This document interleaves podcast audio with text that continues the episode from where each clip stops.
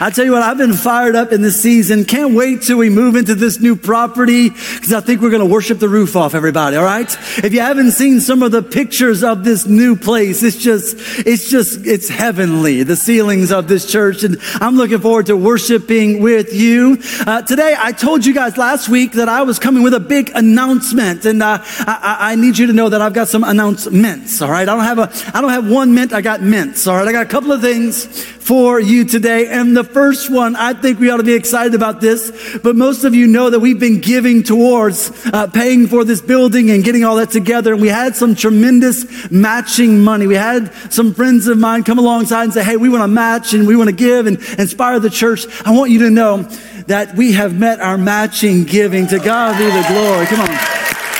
Good job. Good job. I will say to you that your tithes and offerings to the end of the year are important as well. Okay. So, so keep on giving, keep being faithful. But I also think that we got to celebrate along the way the goodness of God. And, and here's the thing. We can move into the property and pay for what we need to pray for right now. To God be the glory, right? We can do it. That's pretty awesome. Second thing, you may not be as excited about it, but one of my dear friends who, who, we've tried to get him on the schedule, but because of one year sickness, another year the pandemic, he wasn't able to come. Pastor Stephen Chandler is coming back November 6th to preach here. And um, he's my He's my brother from another mother. Can I just tell you, he is hilarious, lots of fun. You need to prepare to hear and be here that weekend. He's also going to be promoting his new book, Stop Waiting for Permission. And so it's going to be a big Sunday. That's November 6th. And then number three, because I had announcements. All right. I got multiples. Number three, uh, we are planning our Paris Avenue grand opening for the first week of December. Yeah. the worship team. The worship team's excited about that. So, uh, if you're planning vacations, you need to kind of plan around. It's going to be an incredible time. We are going to be adding services as we move in. So, need to kind of stay abreast of what's happening there. We're going to move some times, going to add some opportunities. And on grand opening weekend, you're going to have to let us know you're coming and what time you're coming so that we can, we can serve our church because we, we're not waiting for the building to grow. We've been growing all along, praise God, right? And so what an exciting time to be in church today. Today we're starting a series in honor of what's happening, and we simply titled the series Moving Season. Some of y'all wonder what these letters down here are about. Okay, that's, that's how the young folks spell moving season. Just thought it helped some of you older folks know what was going on, right? But we're starting a series today because, deep thoughts with Josh, because it's moving season. And God has opened up a tremendous door for us to make a difference in our city. But moving season isn't about getting into a building. It's about going to the next spiritual place that God has for us. One of the key components of our vision as a church is to know God, find freedom, discover purpose, make a difference. And how we do that is by inspiring you to take next steps in your faith. That it's not a once and done, like you don't just pray one prayer and God's finished with you. No, no, no.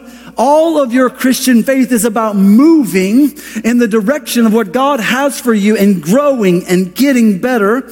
So the building is just the next step in our spiritual journey. It's not the end. It really is a new beginning. Amen, everybody?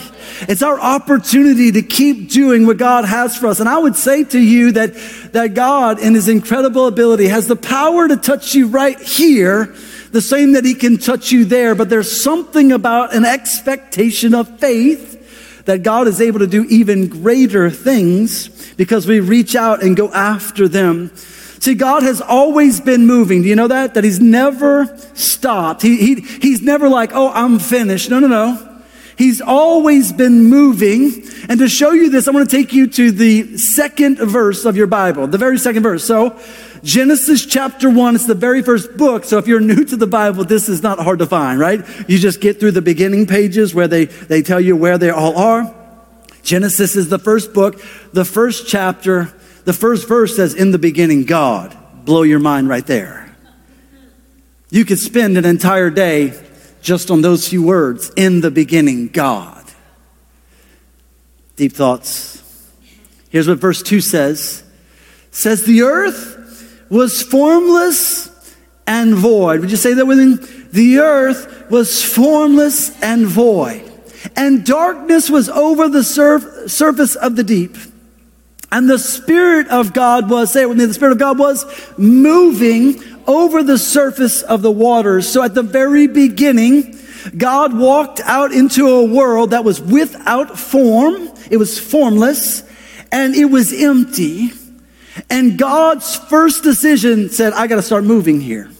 I've got to start doing some things. And so from the very beginning until now, God has never stopped moving. He is moving.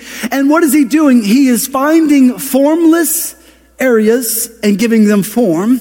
And he's finding void and empty areas and giving them fullness.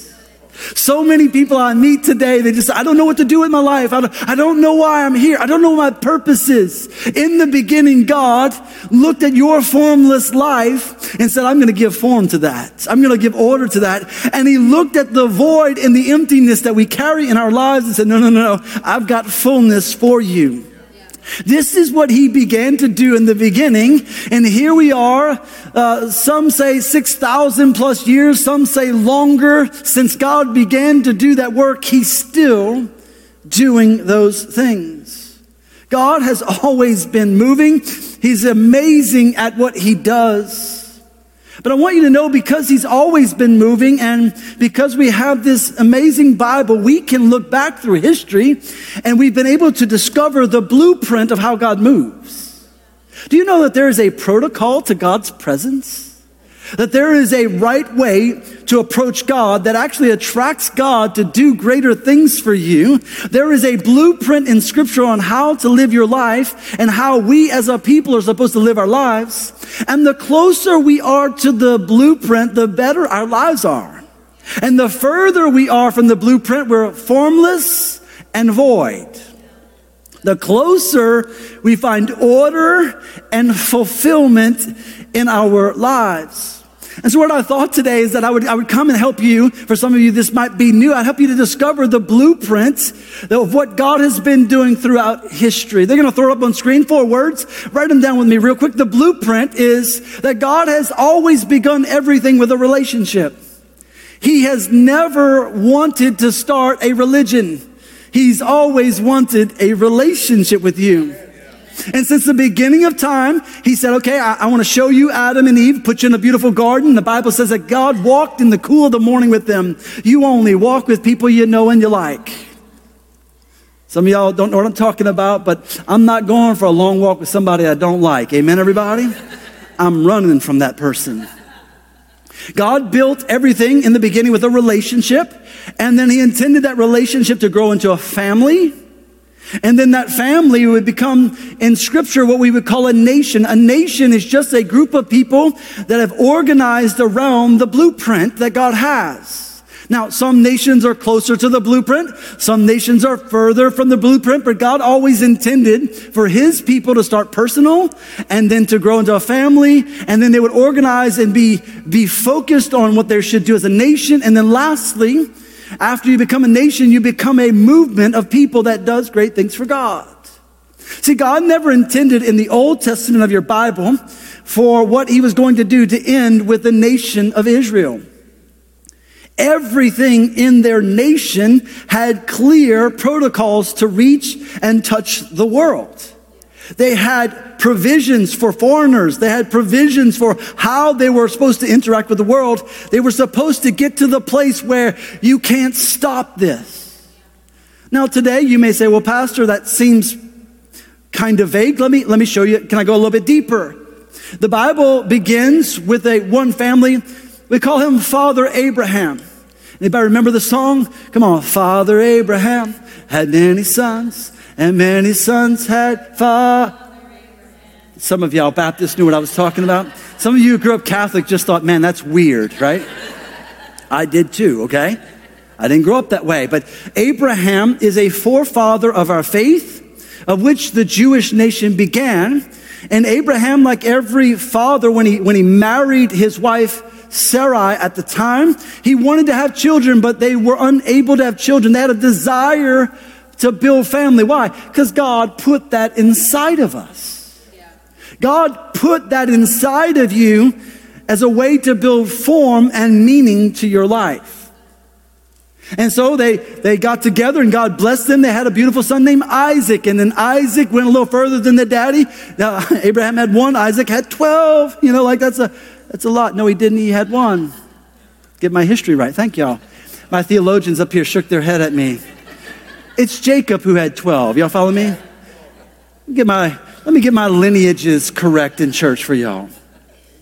The reality is, is that Abraham had a son and Isaac had a son and then Jacob had 12. And they began to be a great nation, the nation of Israel. And then Israel grew into a movement that they called Judaism. Today, I want you to know that Judaism was the foundation of Christianity because Jesus was a Jew. He grew up a Hebrew boy, but God never intended for Judaism to be separate from Christianity. He always intended us to keep growing with what he was doing because he's always moving. But unfortunately, the Jewish people did not want to recognize Jesus, and so they pl- split from there. So you got a whole group of people who are waiting on the Messiah, and then you got a whole group of people who say, We found the Messiah. Some of y'all have given you a little brief history, but it's important that you go there. Abraham, Isaac became a family, they became a nation, then they became a movement. But unfortunately, the movement turned sideways because they strayed from the blueprint.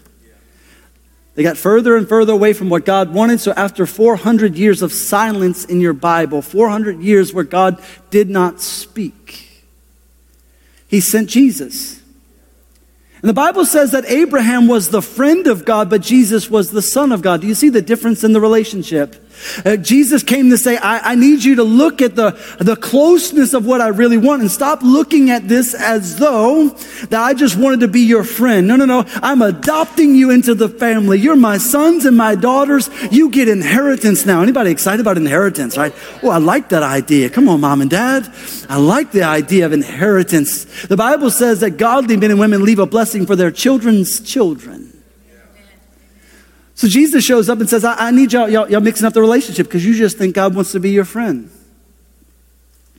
No, no, no. He's adopting you into his family. It's personal, right? And then Jesus says, and I need you to see that you are all sons and daughters of God. The Bible says that he's the firstborn among many brethren. Love this. And then he kind of went crazy, Jesus did, and he started gathering a family of disciples. Do you remember the first couple of them? Peter, James, and John, his crazy three. I call it his wrestling team because Jesus nicknamed them the Rock and the Sons of Thunder, right?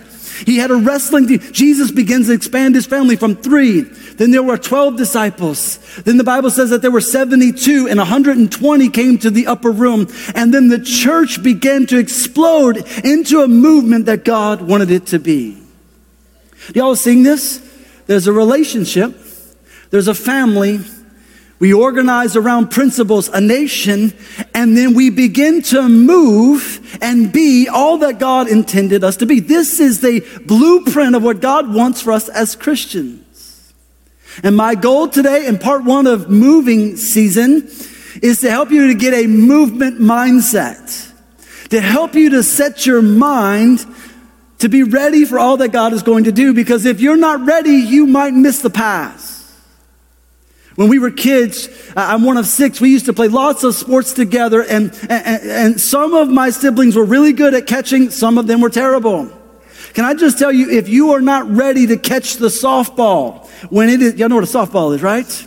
We used to play this thing called cabbage ball, where uh, the cabbage ball is about the same size as a softball. It's just softer. You don't need gloves, but it's heavy my dad hit what was going to be a home run, and my sister came running. I got it, I got it, I got it, I got it. And her hands never came together, and she got it right in the face. She was moving, she just wasn't moving in the right direction. Listen, this is what happens when you aren't ready or you don't realize what God wants to do. You're, you're going to miss the movement. Your mindset is going to be stuck, as Morgan said, in the old closet rather than the new closet. And today, my job is to help you to get a movement mindset. My job is to help you to, to get acclimated because moving is not about a building. This is about going on a spiritual journey with God. And so take some notes with me. Can I break it down for you even more? Because of this blueprint, number one, we have access to a personal relationship with God. We have a, an opportunity to go beyond religion and actually have a one to one relationship. There are no grandchildren. There are no religious things in God's ideal. He wants to know you. He wants to care about you. He knows your name. He knows the hairs on your head. He was there when you were born into the world.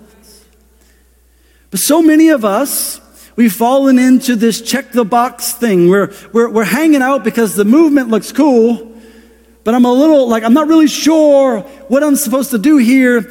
And the thing you're supposed to do here is go beyond sitting in a pew. Who wants to watch the game of life be played sitting on the bench? God is calling you into a personal relationship with Him. Listen to Jesus, how He described the days will stand before God. Matthew chapter 7, he says, Not everyone who says to me, Lord, Lord, will enter the kingdom of heaven, but only the one who does the will of my Father who is in heaven. Many will say to me on that day, Lord, Lord, did we not attend One Hope Church and prophesy in your name?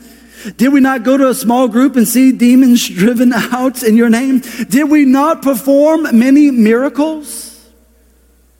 Then I will tell them plainly, would you read it with me? I never knew you. Away from me, you evil doers. See, Jesus comes along and says, All of you who think you're checking the box, making sure you got the right attendance, making sure you look just right for everybody else, but you haven't really made this personal. Jesus said, I need you to go beyond friend of God and become sons and daughters like I am. Because we've recognized the blueprint every single Sunday since the inception of One Hope Church, regardless of what I'm talking about up here, every Sunday I say every head bowed and every eye closed. And today, if you're far from God for any reason, this is your moment to get close to God. Why? Because the blueprint tells us that everything God wants to do begins there. Second part of the blueprint. You're taking some notes? Write this one down because we have a personal relationship with God, we now belong to a church family. You didn't just get adopted into a one on one connection, you got, you got adopted into this crazy group of people, y'all. Come on, look to the left. You see somebody look strange? Come on, you look to, look to the right. See somebody looks a little weird, right? You know, the Bible says that God made every third person a little weird. And if on the left they look good and on the right they look good, you could be the one, right? God invited you into his family and you can belong. This is so important because for many of us, again, we're just trying to survive this life rather than thrive the way that God intended us to thrive. And you can only thrive in a family. God, the first institution before there was ever a government, God created a family. This is his blueprint. Hey, Adam. Hey, Eve. Family. Hey, Abraham. Family. Hey, Jesus family. God has always been building a family, and you will not fulfill the dreams you have for your life alone. You need the family. You need, you need somebody running interference on the front side. You, you need a good wingman on the side. Come on, fellas, right? You need, you need someone who is there to serve with you and to help you. Jesus described what he's building this way in Matthew chapter 16. He said, I say to you that you are Peter, and on this rock I will build my church. The word church here is not a building. He says, I will build my people. I will build my family because I'm moving. This is what he's doing. And then I love this next part. And the gates of Hades shall not prevail against it. This week, one of my dear friends, a pastor, pastors a great church called Substance Church, he was sharing about how his 16 year old was diagnosed with epilepsy just six months ago and how that they're having to protect his life while they're figuring out what to do with medication. And can I tell you, when he told it to me, it just, it messed with me. It rocked me. It, it made me angry. It made me sad. And, and in the moment, I leaned into it across the table and I said, we're with you. We're fighting for you. Matter of fact, down in New Orleans, we're launching a counteroffensive against the enemy. because we're not going to let him attack your family without taking something from him. And we began to pray and we prayed together. This morning we were texting. I said, I want you to know, Peter, we're with you. We're standing with you. Why? Why? Because we're in a family. And family fights for one another. Family stands up for one another. Can I tell you one of my values? If somebody walks up to me and says, you know, Jackie, Jackie was saying some, some things Jackie should not be saying. You know what? I know Jackie so well that I say, oh, it couldn't be. I stand for her. And then I walk back and say, hey, what's going on in this situation? I back her. Up. Why? Because she's in the family. Now, some of y'all just got more scared to talk to Jackie, didn't you? but I'd do it for you too. Somebody says, oh, they're, they're this. No, no, no, no, no, no. We're in a family. We, we back each other up and we fight. In a few weeks, I'm going to be talking about what a counteroffensive looks like, how you fight and take ground from the enemy. How that when he strikes you, you've got to strike back. It's coming in a few weeks. But I want to say to you today that it's time for you to belong.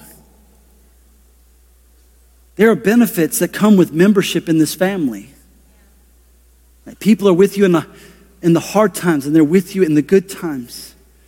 They fight for you. We have a personal relationship with God. We belong to a church family. Number three, we organize around leadership and vision. This is what God intended. We organize now around great leadership and vision. I need you to understand that the vision we have for One Hope Church wasn't my good idea. That that vision has come from the blueprint of God's word. This is what God has always been doing. You say, well, pastor, I can't believe we're growing like we're growing in this city. Listen, it's not because of me. It's probably in spite of me. It's because we've just said, God, if you do it, that's what we're going to do. God, if you said it, that's what we're going to believe. I'm so simple, y'all, that I just say, God, if you said it, that's what I'm going to do. Uh, I always say it like this around here. Where the Bible's clear, that's what we believe. Where the Bible's unclear, we look for principles. If there are no principles, it's okay with me if you want to be wrong. Okay, like that's, a, that's just uh, that's a joke. I'm just kidding, but it's not. We have to organize around a clear vision and clear leadership. Jesus said in Matthew chapter 28, therefore go, make disciples of all nations, baptizing them in the name of the Father and the Son and the Holy Spirit, and teaching them to obey everything I have commanded you. And surely I am with you always to the very end of the age. Jesus gave them marching orders. Here's the vision. Here's what we do. If you go to next steps, step one, we make sure that you're a part of the family and we teach you about our leadership and vision. Why? Because how can you be a part of a movement if you don't know where we're moving? How can I say, come with me? You're going to say, where are we going? And a great bus driver tells you where the bus is going, right? Drives the bus and tells you where your seat on the bus is. This is what we're doing right now.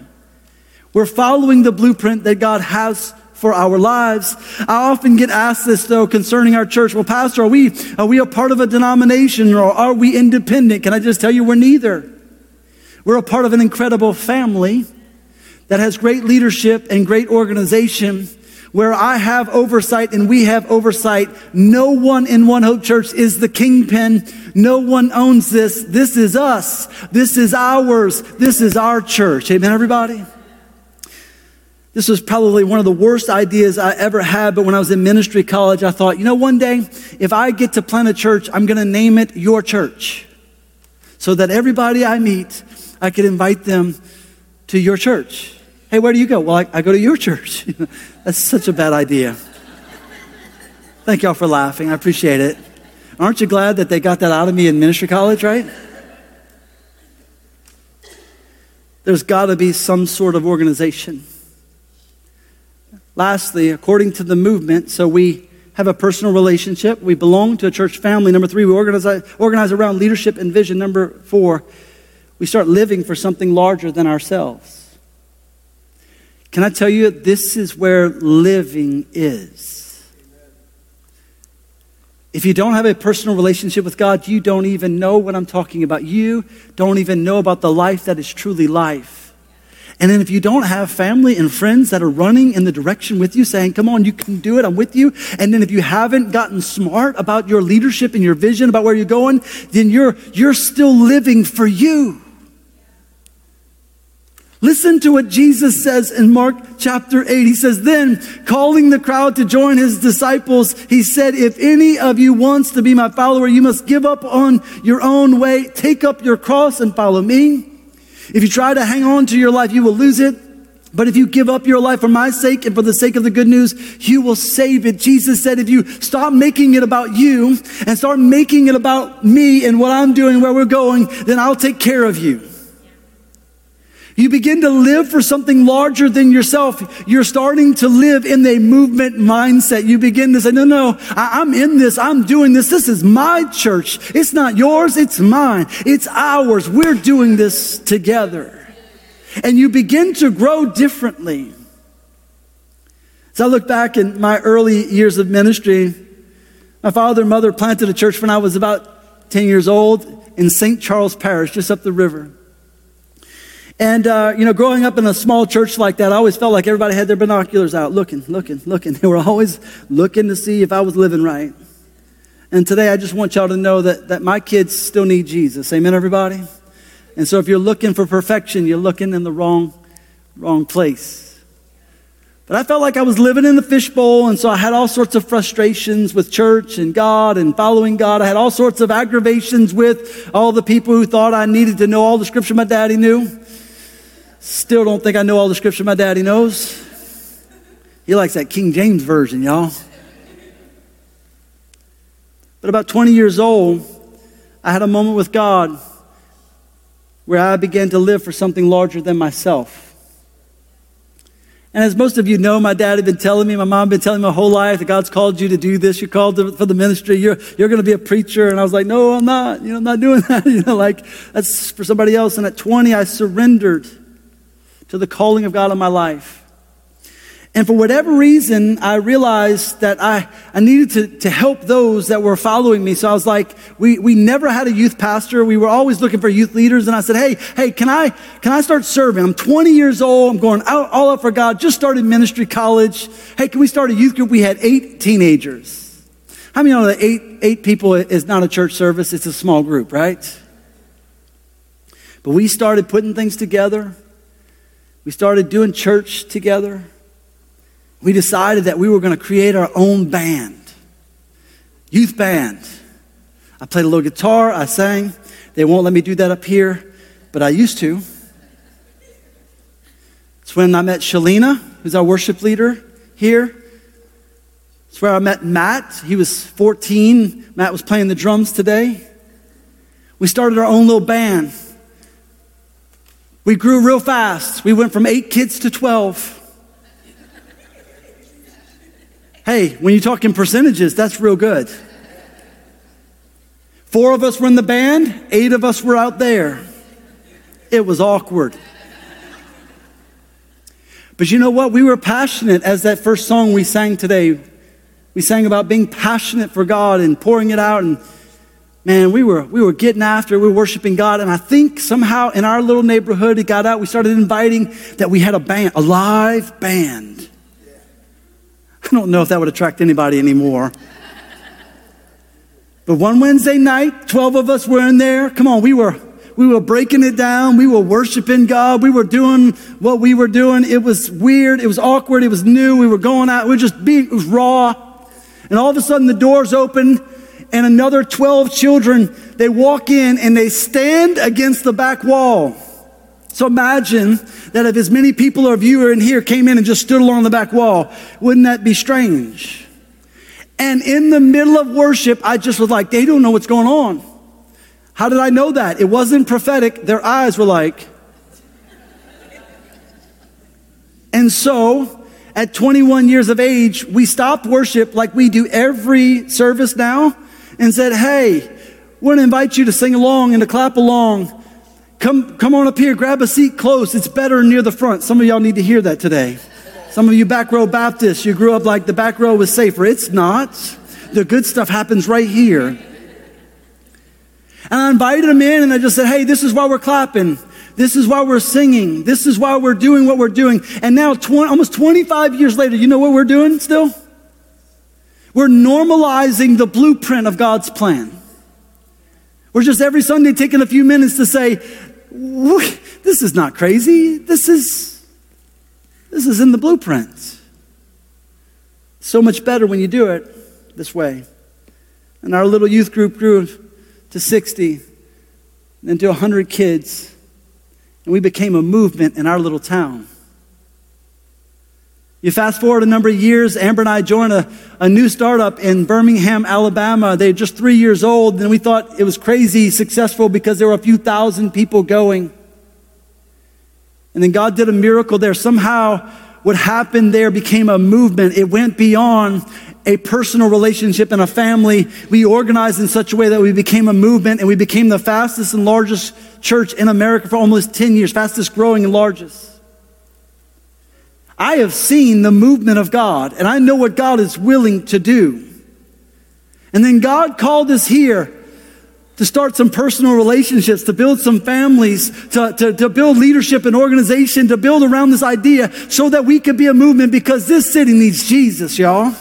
Listen, we know how to party. We just need to know how to party in the right direction. Amen, everybody? We know how to connect with people. We just need to connect with God. And we are building today, we're building a movement for the sake of the good news. And today I just want to help you to keep moving. Say, well, Pastor, I'm so new to this. This is my first day. Hey, welcome to the movement. Welcome to what God is doing here. There's a place for you. God will personally love and forgive you. We invite you to be a part of the family and to discover where God has you. When we start living and moving according to his blueprint, Isaiah 43 begins to make sense. Here's what it says. It says, Do not call to mind the formless things don't call to mind the former things that didn't work or ponder things of the past. Come on, say it with me. Behold, I will do something new. Now it will spring forth. Will you not be aware of it? I will even make a roadway in the wilderness and rivers in the desert. He comes up, Isaiah says, I need to remind you that you've got to let go of some of the former things and set your mind on what God wants to do now. Because if you keep looking back, you're never going to run into your purpose. The only way that you're going to run into your purpose is that you follow the blueprint that God has for your life, that you go after it with everything that you have. And so today, as we prepare to close up this message based upon Isaiah 43, I want to give you four things to do. I want to help you to start living with a movement mindset because this is God's blueprint for your life. The first thing you need to do, number one, if you're going to join the movement, is you've got to reject unbelief. You have to reject this idea that it's not going to happen this time. Some of you are like, well, Pastor, I tried that. I, I prayed that prayer. Can I just challenge you to give God as good a shot as you gave sin?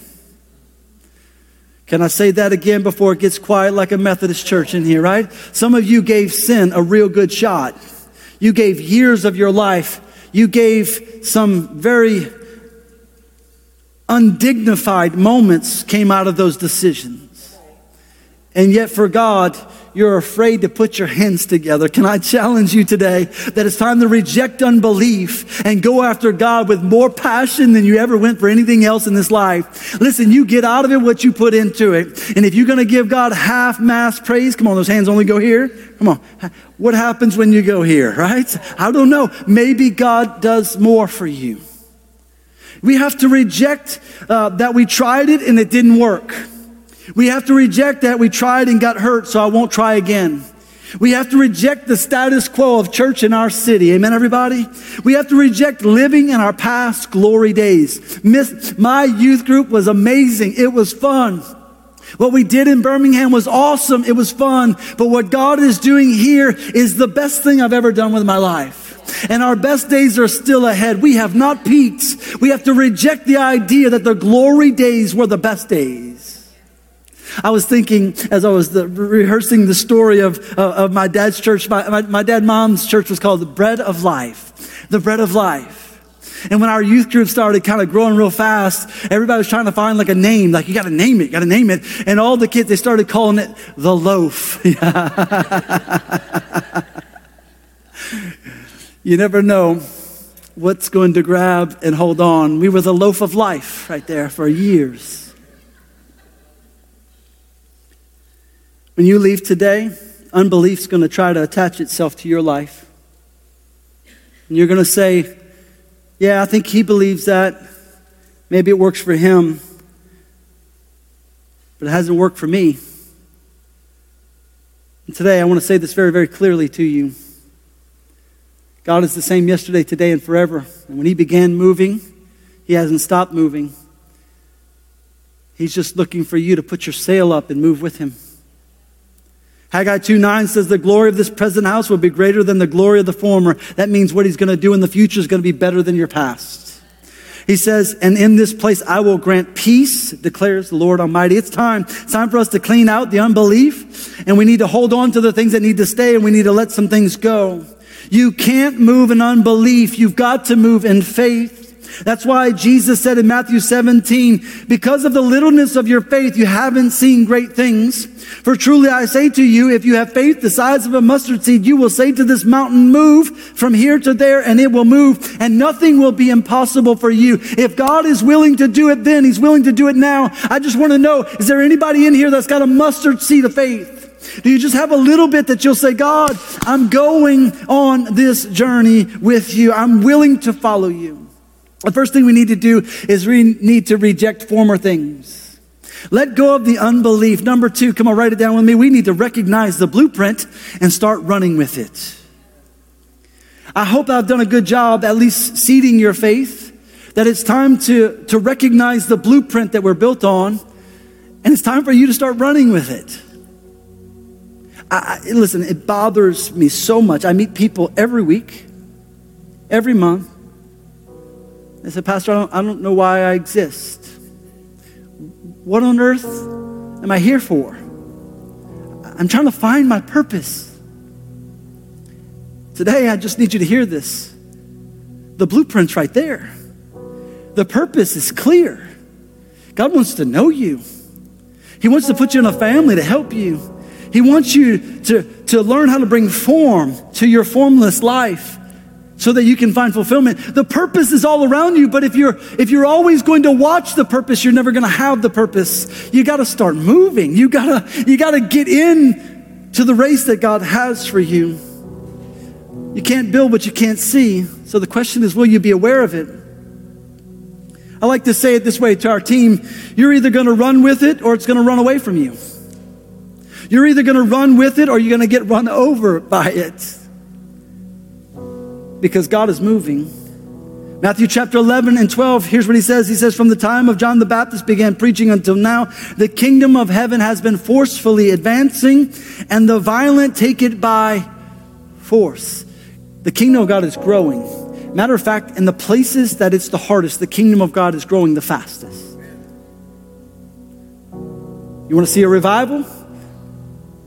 The revival is the movement of God's people going into the world and bringing God to the world around us, bringing form to the formless, bringing fullness to the emptiness. You're hearing this today. We got to recognize it. Matthew chapter 16 and 19, he says, I will give you the keys to my Ferrari. That's not what he said. He said, he said, I will give you the keys of the kingdom of heaven, and whatever you bind on earth will be bound in heaven, and whatever you loose on earth will be loosed in heaven. God has entrusted us with something. The life you're trying to preserve will only be preserved with you moving towards God's purpose for your life. And the fulfillment you want will only come if you start moving with God. Reject unbelief today. Recognize the blueprint and run with it. Number three, remember why we're sacrificing. Today, I want to honor your giving, your serving, your caring, because nothing great ever happened without self sacrifice and suffering. Nothing great ever happened without someone saying, I'll pay the price. Where my mama's at? Come on, mamas. Come on, you, you, you carried that child for months nine months, right? And then that birthing day was a beautiful day, but it was a sacrificial day. It was a hard day, but it was all worth it, right? When you held that beautiful child in your hands. Why? Why? Because God puts things inside of us, movements that we've got to bring forth into the world. And today, when you're having a hard time, you got to remember why. You got to remember why.